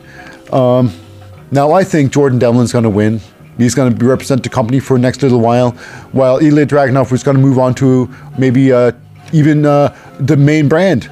He might even skip the uh, 2.0 and go directly to SmackDown or Raw. You know, but regardless, I think Jordan Devlin's going to win. But here's the thing: number two thing that happened in this match, Jordan Devlin was attacked, but a scamp. Ilya Dragunov, the current champ, is a scamp. Attacks him. Mm-hmm. That's right. He attacks uh, like a terrible person, you know, like the czar he is. He attacks Jordan Devlin and tries to finish him off through a table. But here's the thing: I'm not sure what's going on, but uh, you know, Johnny Saint took off there. He took off, and uh, but it's uh, uh, Sid Scala sticks around for some reason. To, I guess to eyewitness the whole ordeal. And by time uh, Jordan Devlin was set up to be put through a table, he grabs um, Sid Scala to his uh, as a human shield, which stops Ilya Dragunov, which sets up the finish end of Ilya Dragunov, the headbutt, and then Ilya Dragunov is thrown by the devil inside through the table. That's right. So uh, I don't know, Sid Scala, you know why you were still in there, but you served a purpose, the Jordan Devlin purpose. So looking uh, like a champ, taking the belt and making a statement is Jordan Devlin. Could he be the next NXT UK champion? And could uh, Ilya Dragunov be moving on to the next company, next part of his career? I'd say yes. But here we go. Next week, we're going to have the very di- the debut, the debut of a brand new wrestler. His name, or uh, under quotes, a brand new wrestler. It is uh, Tiger Turan which we all know, Tiger when we take off the mask, his uh, his identity is uh, Amir Jordan. That's right. I believe, we believe here at the Wrestling Show that Tiger Turan is Amir Jordan. That's right. We're showing your cards already. And also next week's going to be a spectacular episode because we're also going to have the Nova Rolla Sessions, a brand new episode. Noam Dar is going to have his special guest, going to be the great that's right. Um, Lash, a legend. She's going to make her appearance on the Noam Dar sessions. It's going to be fantastic. I look forward to that. But to top it all off, It's going to be, I believe, the main event that you'll be talking about forever. It will be for the women's uh, NXT UK title, the World Championship of the UK. It is um, current champion, Mr.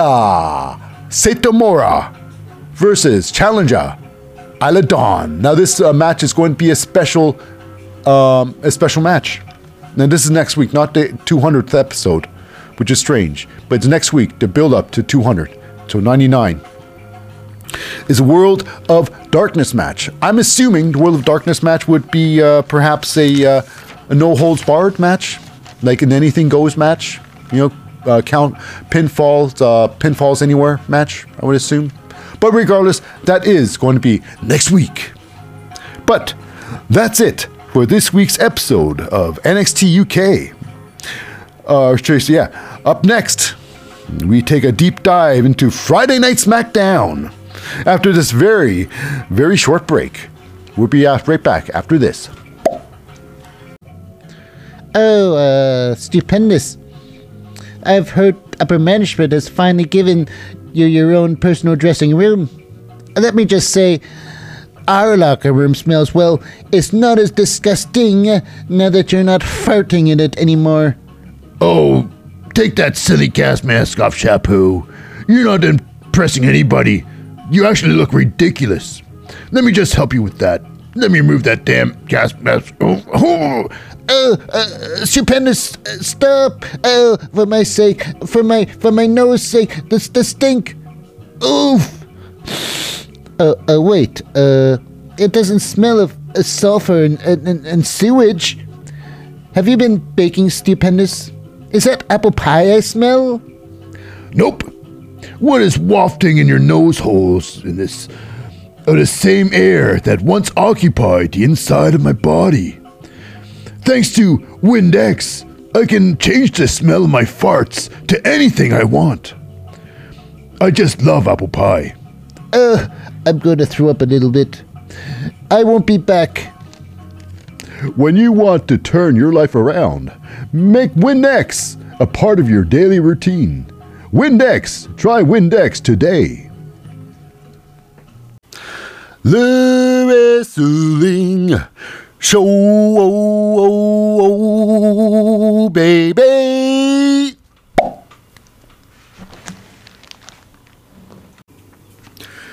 It's time to take a very cynical look back at the final segment of the wrestling show representing the WWE. It's Friday Night SmackDown. Air date April 29th, 2022. The road to WrestleMania. Backlash. Let's go.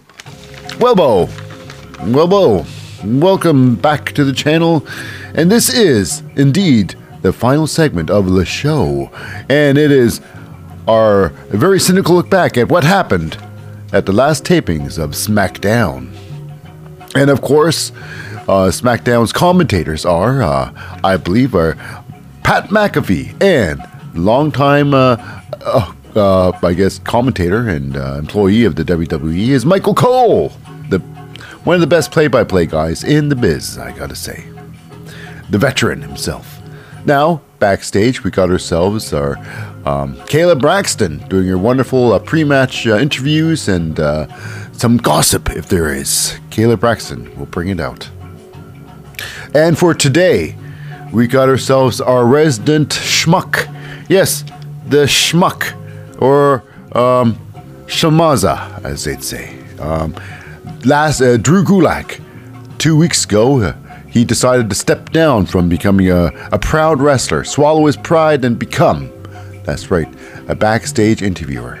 He'd made an interview one too many where he retired and became personal assistant to uh, Adam Pearce, which then he retired and now finally taking the job as the guy who rings the bell and taking full pride, very happy about it too, at least as happy as you can when you're dealt with lemons to the eyeballs.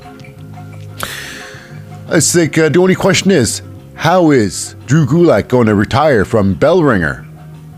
Mm-hmm. how Drew Gulak fell. You thought running for the 24 7 championship was low enough for Drew Gulak. No, he can go even lower. I'd like to see Drew Gulak go into the uh, NXT UK. Really, I've been tooting this for a little bit, touting this for a while. Drew Gulak teaming up with uh, Sha Samuels and uh, Noam Dar. The three of them, yes. I'd say yes to that. Okay, so how humiliating is, is um, Drew Gulak's day is going to be? Who knows? Only time will tell. But first, we start big, and this is match number four of the rubber matches. Mhm. Finally, will Drew McIntyre get his hands on Sami Zayn? Now, last week uh, was the lumberjack match. So Sami Zayn did escape. So this is number four, the fourth match in their rivalry, which start just so innocently as uh, I challenge anybody who comes out of his locker room. Imagine that happened last month. hmm it's true. And one month later, we get our final match. Sami Zayn. Now, it is a steel cage match. So, only way Sami Zayn can probably win is by escaping. And Sami Zayn did try to escape many times. Uh, he could have escaped, though, uh, the last time, but he was caught. He was caught by uh, Drew McIntyre, and then he was uh, superplexed, which was his final sequence of the match. The superplex was uh, the the beginning of the end for Sami Zayn. Well, to tell you the truth, I would suppose uh, the beginning the end of Sami Zayn was when he first decided to uh, enter the uh, steel cage with Drew McIntyre. So, of course, with the massive suplex, Sami Zayn was basically uh, he didn't know from heads or tails, up or down. He was uh, smashed senseless with this uh, incredible high risk maneuver. Now, of course, this sets up for the old uh, Claymore. Mm-hmm. And of course, uh, Sami Zayn, even if he could hear the countdown to Claymore Town, he had he, there's nothing he can do about it, and he took that in the face. In the face. Yes, Sami Zayn gets Claymored and loses the match. So I guess that's that for this rivalry. You know, it lasted four matches, one which which would have lasted one. So that stretched out a bit, which is good. This is uh so what's next for Sami Zayn? What's next for Drew McIntyre? We can only find out. So we go backstage with uh, Kayla Braxton talking to Charlotte Flair and what uh, and they're basically looking forward to uh, WrestleMania's uh, Backlash, their match with uh, Ronda Rousey. Just some build up, more build up with uh, Charlotte Flair taking out Ronda Rousey. But they're being prepared for another match today, some silly match for the main event. A beat the clock match of some silliness, which means nothing. Means nothing. Just badness for their competitors. You know, being cannon fodder. So now we go into the ring. Now this was this segment in the ring here. Uh, the uh, Happy Talk with Happy Corbin was a huge uh, time eater. They didn't need to eat so much time with this segment, but they ate a lot of time with the segment, catching you back up what's going on with the history of uh, Happy Corbin and uh, Madcap Moss.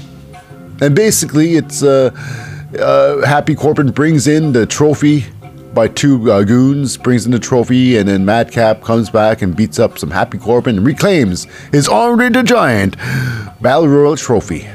That oversized uh, lump of uh, garbage. You know, yeah. It's uh, oversized and it's uh, it's a lumpy and glumpy and grumpy. It's a it's just a ridiculous thing. It's almost as silly looking as a Heritage Cup trophy. hmm It's true. It's true. Which leads us to Backlash. Will, uh, who's going to win? Madcap Moss or Happy Corbin? Frenemies. Will they become friends after this?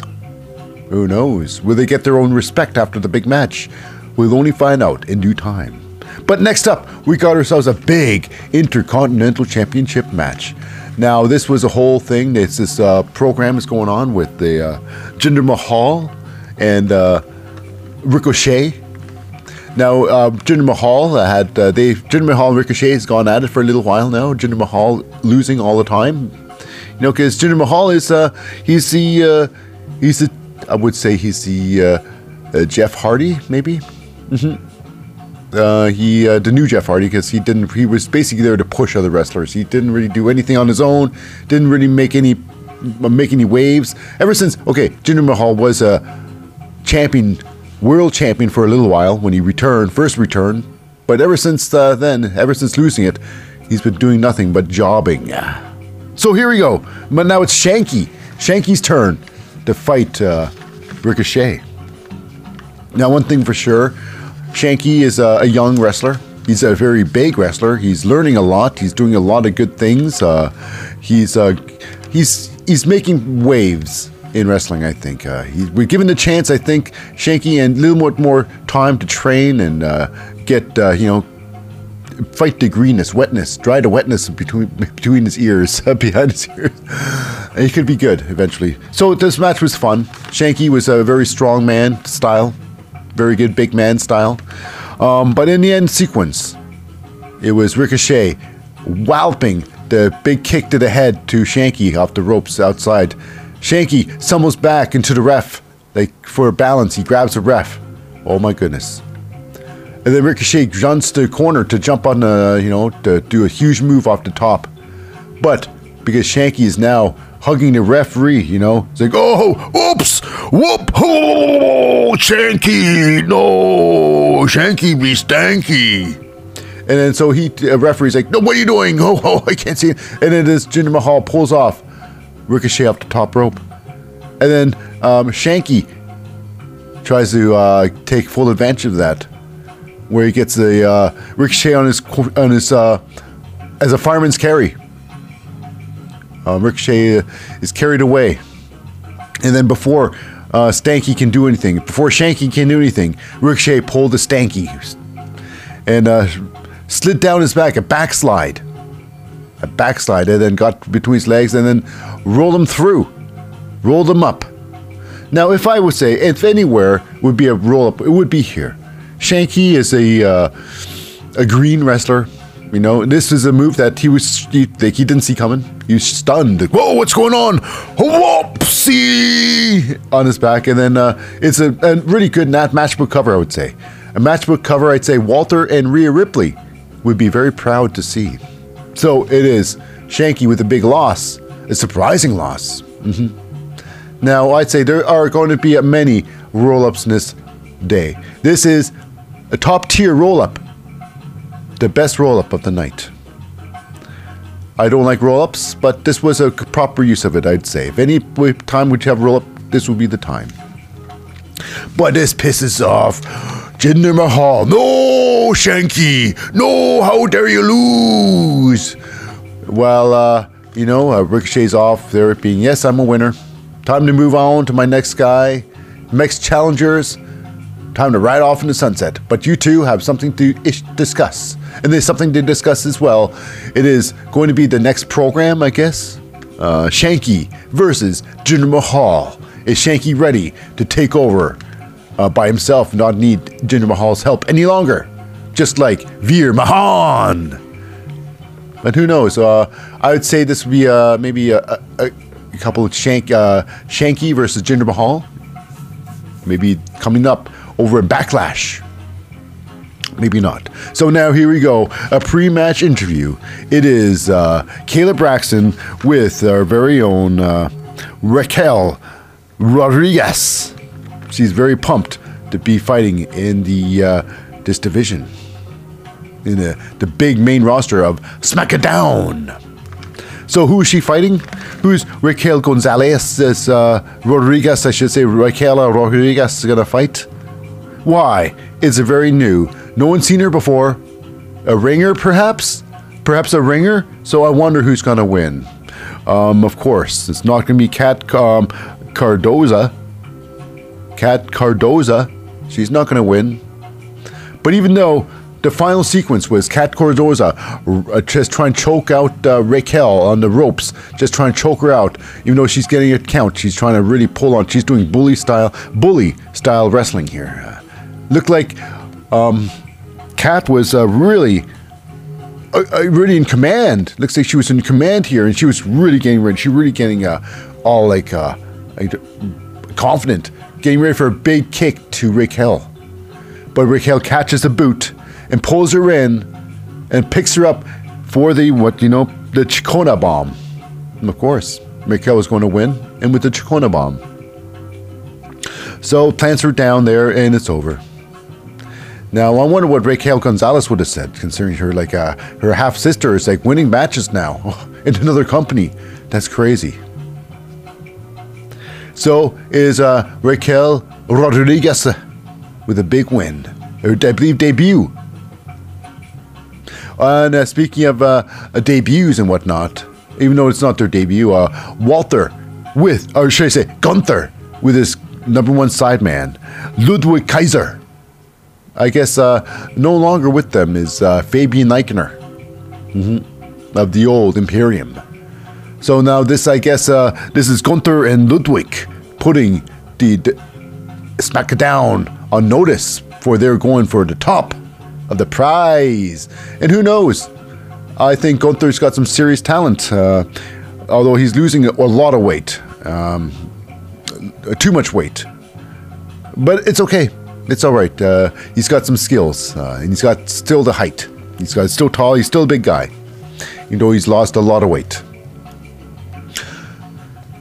At least he's healthy, you know. He's still charging. He, um, but at least against the jobbers, he's looking like a real hero. But here we go. Next up, it is a contract signing for the unification of the tag team championship belts. Now, here we go. It is hosted by Adam Pearce, of course. Uh, now, before they can talk or sign anything, I guess words were talked, words were spoken, and Usos got really upset and attacked. They attacked. This whole signing was went up in flames. They attacked the uh, RK Bro, and then the Usos got their asses handed to them, basically. And then so much so that uh, Roman Reigns had to come out to settle things out. And just him there alone got the uh, RK Bro really concerned over, like, oh my goodness, Roman Reigns is here. What are we going to do now? We better just stand here and just watch him, for he's going to be in a ring soon, and we got to be prepared for fighting him. So we got to prepare by giving him 120% of our attention. And while they're doing that, the uh, Usos beat them up, and then uh, Roman Reigns takes that contract, rips it up, and stuffs it in the mouth of uh, Riddle. Now they start beating up the uh, RK Bro until uh, Drew McIntyre. Of course, now he's finished with his uh, feud with, uh, I guess you can say feud, his match with Sami Zayn. It was a feud for Sami Zayn, a match for um, Drew McIntyre. So Drew McIntyre moving on to his next thing. It, it is to become champion once again, and this could be a sure thing, probably. Next step, uh, Drew McIntyre. So Drew McIntyre helps out RK Bro. You know, and this huge is a huge thing. So now it's a three on three thing. Obviously, it's going to happen. And backstage, we got ourselves Paul Heyman threatening Adam Pearce his job about uh, it's going to change. We're not going to have a unification championship match. You know, a unifying belt, which is nothing is more satisfying than or bigger than that. Nothing's bigger than a unification championship match. He said, but people want to see this instead a, a three on three tag, uh, three on three tag match. People would rather see that. Really? Really? A three on three where no belts are involved. You know, just like who's better, but not really, because no belts are going to be put up for anything. Backlash. A backlash is just not important enough for a, ba- a big time match like this. It's just not. That's why they put WrestleMania's backlash. So here it is. Uh, so it becomes now instead of a unification match, it's now a six man tag team match. Drew McIntyre, along with Riddle and Randy Orton, versus the Usos, Jimmy and Jey Uso, and they're the head of the table, Roman Reigns, from Backlash. hmm It's building up something, building up to uh, SummerSlam, I think. This is whole thing's building up to something bigger. So these are just the in between matches, in between shows for the big show, which is the big show. I'm talking about no BS, but SummerSlam. So here we go. Now here we go. Now in two weeks' time, it will be a tag team championship match between uh, the women's champions Sasha Banks and Naomi, Naomi, um, Miss Dancer, Tiny Dancer versus uh, Um, Shayna Baszler and Natalya, but today will be in one-on-one match between Naomi and Shayna uh, Baszler. Yep, it was a match where you think, "Wow, this is not good wrestling." Shayna Baszler is is a great talent. Um, she in NXT she was unstoppable. She was fantastic. She was great. But ever since uh, going to the main roster, she's been doing nothing but she's been she's she's she's she's she's, she's been working. Uh, not much these days, but she's still around. But she's definitely not the animal or monster she once was, and uh, her whole persona is now I don't know. It's it's weakened a lot. And this match with the Naomi, Naomi's I don't really think Naomi's a very good wrestler. Just got a whole bunch of fake hair attached to her head. Now here's the whole thing. It was a sloppy, sloppy match. With uh, ends with a sequence where you gotta think like, oh my gosh, I can't believe that ended the match. This is terrible. Um, so Shayna Baszler goes with a, uh, a waist lock. You know, she goes from the behind, like she gets into Naomi in a waist lock, and she directs her so she's facing Naomi's now. Her and Naomi's now facing a turnbuckle. So she directs, she intentionally moved her like that. Obviously, this match is uh, clearly uh, acted out. It's, it's been set up. Everything. It, it's clear that it's done. It's rehearsed. You know, it's it was a there's a goal and plan like usual. Yeah. Uh, so she does a roll through, and then I guess Shayna Baszler supposed to uh, get pulled towards the, uh, the, the the turnbuckle, and she like uh, lightly poofs her face on the thing. Poof! My face hit that a fluffy, uh, uh, you know, pillow. It was sad. And then Naomi with the very sloppy uh, back roll, backslide roll. Oh my gosh. Oh, it was it was just sloppy and bad and sad. And the sad thing is that Shayna Baszler laid there to, to accept that pin. You know, it's like wow, this is what it is. This is what it is. It's so, yep. It's lame. This is uh, this is lame wrestling. This is terrible wrestling. And uh, Naomi with a big win. Big win. Wowie, wowie, wow. But then, uh, you know, we got ourselves. Uh, Natalya comes in to charge in a fight, and she uh, takes out uh, Naomi, and eventually they have uh, they they Naomi and uh, Shayna Baszler have the last laugh. Um, not Naomi, but uh, Natalya and Shayna Baszler have last lap. Now here's the thing. This is hilarious. Um, Natalya, Mrs. Uh, what's a Bret Bret Hart, puts on a sharpshooter um, and she has uh, uh, Sasha Banks like under the ropes, and uh, she's on the other side. Talk about the most ineffective. You see, the most ineffective sharpshooter ever. She with the ropes she can't get any leverage because her back, uh, Naomi, uh, Natalya's backs are against the ropes, so Natalya can't get any leverage on the sharpshooter. Such a lame thing. So basically, here's the ending here.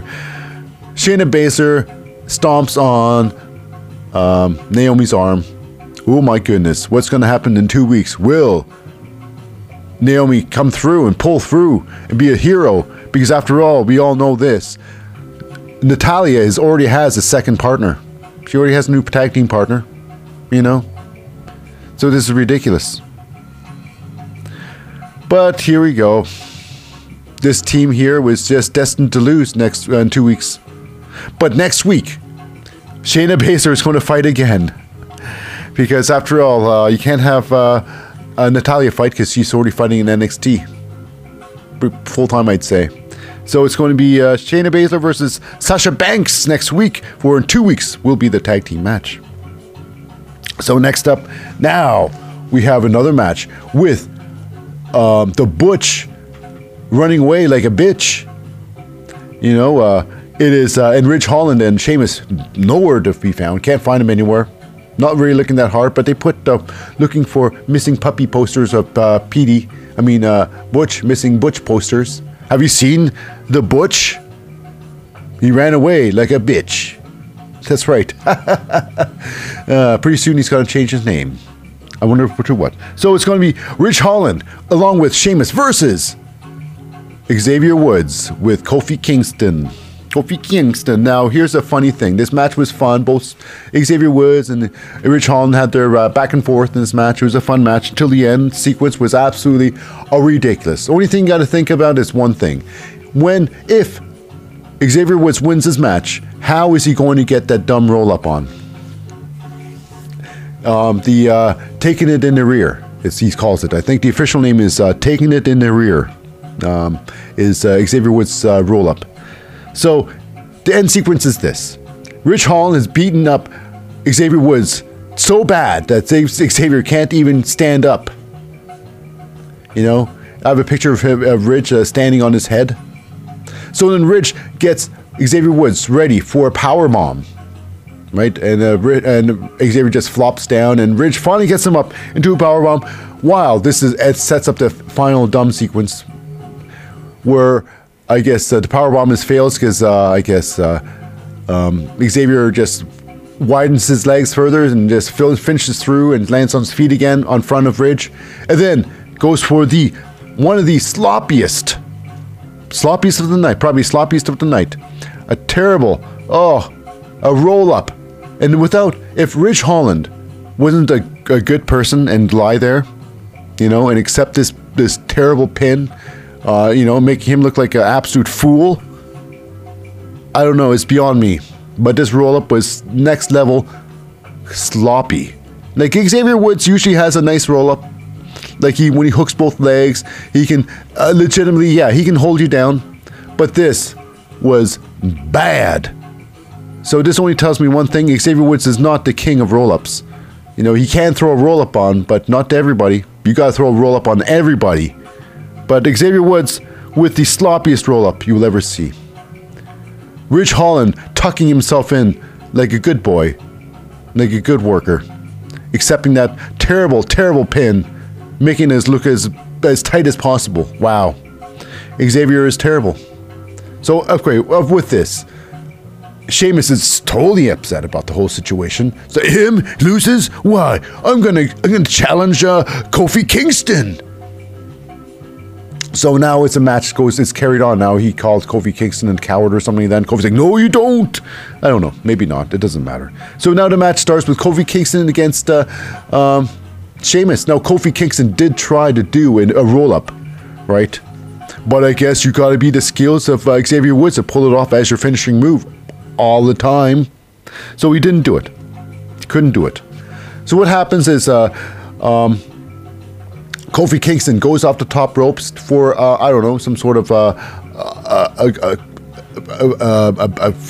a, bash on the head, maybe trying to bash uh, Sheamus on the head. I'm not sure what he's trying to do with the jumping off the top rope there, but only thing one thing happened was Sheamus meeting him in midair with a knee strike to the face, which ended up as a setup move for the Brogue Kick. Knocked Kofi off his feet and directly out of those oversized boots of his. It's true. Mm-hmm. And uh, with the giant win is, uh, you know, Sheamus, and then they start beating up. Sheamus starts beating up some Kofi Kingston after the match, and then it's Ridge Holland starts beating up some more uh, Xavier Woods. After all, he did take it in the rear earlier by Xavier. So you know what? It is Sheamus sets up a table and that's right. Ridge Holland puts uh, Xavier right through that damn table. Boom! That sets up a match, actually. Um, it sets up a big match in uh, next week.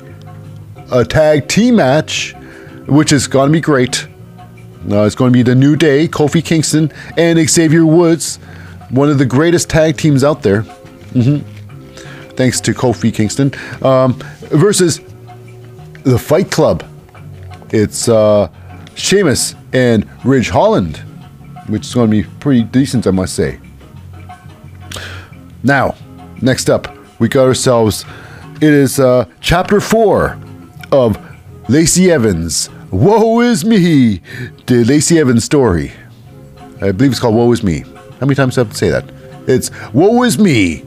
That's right. And this time it's uh, more daddy issues. They were never there. But I guess Lacey Evans is trying to build up this I'm just a common woman. She Pretty soon she's gonna wear this uh, her shirt, or she's gonna wear the black and uh, the uh, the uh, yellow polka dot polka dots. Mm-hmm. It's true. Maybe she should shave her hair like GI Jane. It's true. Mm-hmm. That's right. I made a GI Jane joke. I hope someone don't don't come a slapping me. oh, that's right. Uh, okay, now next up we got our main event. It's uh, um, a nonsensical match, which is absolutely nonsensical. It is. I don't know what's what's going to prove. Um, it's called the Beat the Clock I Quit Challenge. Now it will only prove uh, one thing: it's like the Shotzi Blackheart or Shotzi and Aaliyah are uh, expendable who's more expendable, I suppose. You know, these guys are just uh, Shotzi and Aaliyah are just basically cannon fodder for a build-up between uh, Ronda Lousy, Ronda Rousey, and uh, Charlotte Flair. We all know that uh, the real SmackDown champion is Toni Storm. She beat her last, her very last match in uh, the WWE. But regardless, this is a beat the clock match, and this first starts off with Ronda Rousey setting the bar against Shotzi Blackheart. Now, of course, uh, Charlotte Flair had to join uh, ringside to see what's going on. And while she's there, uh, I guess it all starts with Shotzi Blackheart doing the old uh, "Catch me if you can!" Whoop whoop whoop whoop whoop whoop whoop whoop whoop whoop whoop whoop. Yeah, she runs out the ring, starts running around the ring. Shotzi is and catch me, and then Ronda tries to catch her. And finally, when Ronda catches her, she throws on the ankle lock. All right, that's right, ankle lock, not armbar. Mm, nope, nope, nope. She shows some diversity thanks to Kurt Angle. And within, uh, I believe, the time to beat was a one minute and 41 seconds. One minute, 41 seconds match. That's right. Shotzi just was good for one minute and 41 seconds, and most of that was her running around the ring like an idiot. Well, that's your career, Shotzi. That's it. You know, after months and months of not being seen, this is how she's used. Shame, shame. And then next up, we got ourselves Charlotte Flair. She's got to beat Aaliyah in under 1 minute 41 seconds. Now, of course, they wouldn't plan, almost, almost completely to plan. Aaliyah, you know, being a little cheeky in the ring there. But here, it comes down to this. When it comes down to uh, seconds left, Charlotte finally gets on the figure four, pulling to the figure eight, while the time expires. That's right. So the bell goes off, and mhm, Charlotte loses. And uh, like right after the bell, uh, she taps out, which is silly. But I guess that's the reason. So I guess I'll see you at uh, this match made nothing, no sense at all. So this is going on to uh, um, Backlash. I'll see you at Backlash. and a I Quit match. So, uh, speaking of I Quit, we got ourselves Charlotte Flair going to guess what? Drew Gulak. It was your fault, you dumb bell ringer. You had one job, you bell ringer, and you here. Let me just let me just show you what's what it's all about. And she rings his bell with a giant kick to the face while he's sitting down, like, "Ooh, what's going on here? Oh boy, oh she looks very upset. Oh no!" And he gets kicked in the face, and he jumps in the ring. There, he like rolls. He, Drew Gulak, rolls himself into the ring setting setting himself up. The Schlemazel setting himself up for more beating because Charlotte grabs that very bell and hammer and drags into the ring and then whack whack Drew Gulak right in the back of the head with the bell. You know, just goes flying. Drew Gulak is left lying on the ground. And with the final, that's right, the final kick to the face, she does a nice brush kick to Gulak's face. It was great to finish off the day. So what's going to happen with Drew Gulak? What's what's next for him? You know, is he going to be? Uh, I don't know. Uh, uh, security for the ring. Uh, so I don't know. Um, what else is possibly can he do that's lower than uh, bell ringer? You know, that you can possibly see on the thing. Is he going to? Uh, I don't know. I'd say it's time. Uh, How long? How long does Drew Gulak going to be the butt end of the jokes? Until he moves to the NXT UK. That's when he can be taken seriously, finally. But that's it for SmackDown, and also concludes the wrestling show for another week. And one more thing, and I'm talking to you, listener. Thanks for hanging out till the very end of the show. You, listener, are important to me. So please join us again next week for an all new episode of The Wrestling Show. The Wrestling Show, baby.